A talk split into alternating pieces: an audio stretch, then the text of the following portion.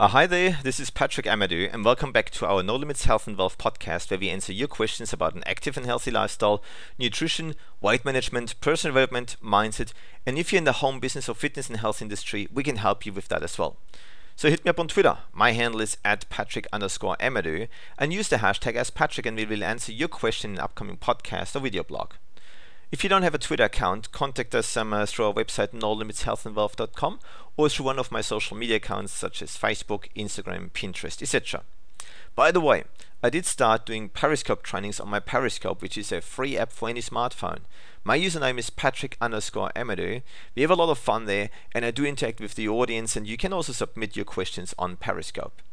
So today's question comes from Stephanie from Adelaide, and she asks, Recently, I lost a lot of weight, but now my arms etc. quite wobbly. Is there anything I can do for that?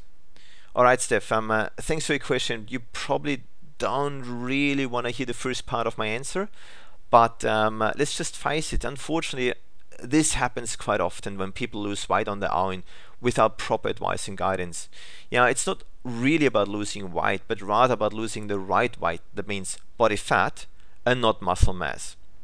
So when you say your arms are wobbly, etc., then that tells me or that makes me thinking that you have lost a lot of muscle mass, but not really body fat. And I don't really know if you have anywhere else like wobbly areas, etc., um, or maybe even excess skin.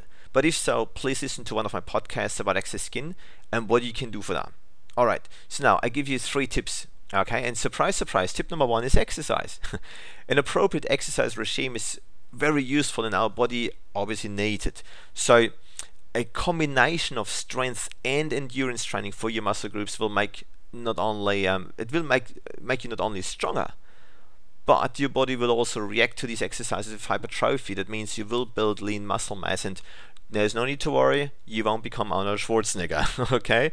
So, and just keep in mind, don't overdo it as exercise is only 20% of the deal.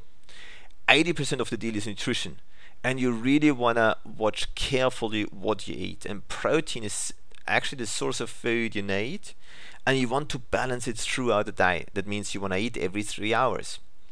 Um, so if you have any supplements at home, like protein powder, whatever, no problems at all. Use them. Okay. Well, 20% exercise, 80% nutrition, 100% of the deal is mindset. And in this case, um, I would actually like to also mention like guidance. Means I strongly recommend that you get yourself a health coach. So, who puts together with you uh, realistic goals, an exercise regime, a nutrition program including a meal plan, and who supports you, mentors you, follows up on you, and holds you accountable on what you're doing or not. All right, and inspiration is a great tool to make sure you achieve your health goals, and that's actually what a health uh, health coach um, focuses on.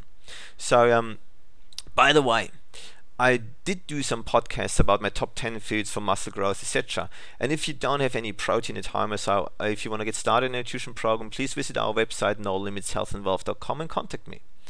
You can also check out what actually our members receive for free when they start on their programs. And um, if you, anybody out there listening to this podcast now, uh, need any help, let us know, and we can and we see what we can do for you. I hope this helps, Stephanie, and feel free to share this podcast with anybody who might be interested in it. And have a great day. And um, I talk to you in the next podcast.